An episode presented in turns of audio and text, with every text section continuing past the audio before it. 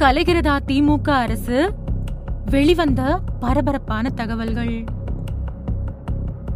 தோல்வி பயத்தால திமுக நாடாளுமன்ற தேர்தல்ல பெரிய அதிரடி திட்டம் உன்னோட களமிறங்க இருக்கு. போன தடவை நாடாளுமன்ற தேர்தல்ல முப்பத்தி எட்டு தொகுதிகள்ல திமுக கூட்டணி வெற்றி பெற்றுச்சு. அந்த நிலை இப்போ இல்ல. நிலைமை மாறிடுச்சு. இப்போ திமுக தரப்புல காங்கிரஸ் விடுதலை சிறுத்தைகள் கம்யூனிஸ்ட் மதிமுக மாதிரியான இடதுசாரி கட்சிகள் இருந்துட்டு வராங்க. அதே சமயத்துல எதிர்கட்சிகளோட தரப்புலயும் மிக வலுவான கூட்டணி அமைஞ்சிருக்கு. ஒரு பக்கம் பாஜக தலைமையிலான கூட்டணி அமையணும் அப்படின்னு அண்ணாமலை திட்டம் போட்டுட்டு வந்துட்டு இருக்காரு அதே சமயத்துல எதிர்க்கட்சிகளோட தரப்புல ரொம்பவே வலுவான கூட்டணி அமைஞ்சிருக்கு. ஒரு பக்கம் பாஜக தலைமையிலான கூட்டணி அமையணும் அப்படின்னு அண்ணாமலை திட்டமிட்டுட்டு வராரு. அதனால பாஜக தலைமையில பாட்டாளி மக்கள் கட்சி தேசிய திராவிட முற்போக்கு கழகம் அம்மா மக்கள் முன்னேற்ற கழகம் புதிய நீதி கட்சி இந்திய ஜனநாயக கட்சி தமிழ் மாநில காங்கிரஸ் மாதிரி மாதிரியான எல்லாம் ஒருங்கிணைஞ்சு ஒரு கூட்டணியா அமையும் அப்படின்னு தகவல்கள் கிடைச்சிருக்கு. இன்னொரு பக்கம் அதிமுக தலைமையில ஒரு கூட்டணி அமையும் அப்படின்னு தெரியுது. அப்படி அதிமுக தலைமையில பாஜக இல்லாத கூட்டணி அமைஞ்சா அதுல விடுதலை சிறுத்தைகள் கம்யூனிஸ்ட் கட்சிகள் திமுகவோட கூட்டணியில இருந்து விலகி போய் இணைஞ்சுக்கும் அப்படிங்கிற நிலை இருக்கு. இந்த நிமிஷம் வரைக்கும் திமுக வரக்கூடிய நாடாளுமன்ற தேர்தலை பொறுத்த மட்டும் பின்னடைவுல தான் இருக்கு. காரணம் திமுக கூட்டணி அமைஞ்சிருக்கிற காங்கிரஸ் வலுவா இல்ல? போன அஞ்சு வருஷங்களுக்கு முன்னாடி நடந்த தேர்தல்ல மோடி எதிர்ப்பு அப்படிங்கிற அலைய வச்சு திமுக கூட்டணி ஜெயிச்சுது. ஆனா இப்போ அந்த மோடி எதிர்ப்பு அப்படிங்கிற அலை இல்லாமலே போயிடுச்சு. அது மட்டும் இல்லாம எதிர்த்தரப்புல யார பிரதமர் வேட்பாளரா நிறுத்தணும் அப்படின்னு இன்னைக்கு வரைக்கும் குழப்பம் இருந்துட்டு தான் வருது. வரக்கூடிய காலங்கள்ல கூட இன்னும் அந்த குழப்பம் தீருமா அப்படிங்கிற சந்தேகம் திமுகவுக்கு இருந்துட்டு வருது. அது மட்டும் இல்லாம போன தடவை நாடாளுமன்ற தேர்தல்ல ராகுல் காந்தி தான் பிரதமர் வேட்பாளர் அப்படின்னு மத்தவங்க அறிவிக்கிறதுக்கு முன்னாடியே அறிவிச்சாரு முதல்வர் ஸ்டாலின். ஆனா இந்த தடவை ராகுல் கிட்டத்தட்ட எட்டு வருஷங்கள் தேர்தல்ல போட்டியிட முடியாத நிலை ஏற்பட்டிருக்கிறதால வரப்போற நாடாளுமன்ற தேர்தல்ல ராகுல் கண்டிப்பா போட்டியிட முடியாது. யாராவது ஒரு பொது வேட்பாளர் தான் காங்கிரஸ் கூட்டணி சார்பில் நிறுத்தணும்.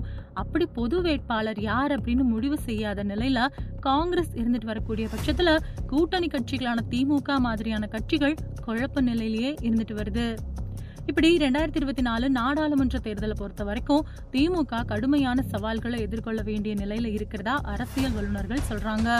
இந்த நிலையில எதிர்வரக்கூடிய நாடாளுமன்ற தேர்தல்ல குறைஞ்சபட்சம் இருபதுல இருந்து இருபத்தஞ்சு தொகுதிகளாவது வெற்றி பெற்றா மட்டும்தான் நமக்கு அடுத்து வரப்போற ரெண்டாயிரத்தி இருபத்தி ஆறு சட்டமன்ற தேர்தல்ல அது பேருதவியா இருக்கும். இல்ல அப்படின்னா நாடாளுமன்ற தேர்தல்ல நமக்கு பின்னடைவு ஏற்பட்டு தோல்வியை சந்திச்சா அதே தோல்வி சட்டமன்ற தேர்தல்ல எதிரொலிக்கும் அப்படின்னு திமுக நல்லா முடிவெடுத்துருச்சு. இதன் காரணமா போன ரெண்டாயிரத்தி பத்தொன்பது நாடாளுமன்ற தேர்தலில் பெற்ற வெற்றியை திமுக குறி வச்சுட்டு வருது. அந்த நாடாளுமன்ற தேர்தலில் முப்பத்தி ஒன்பதுக்கு முப்பத்தி எட்டு தொகுதிகள் திமுக வெற்றி பெற்ற காரணத்தினால தான் அதே வெற்றியை வச்சு திமுக முகத்தை மாற்றி ரெண்டாயிரத்தி இருபத்தி ஒன்று சட்டமன்ற தேர்தலில் திமுகவால் வெற்றி பெற முடிஞ்சுது.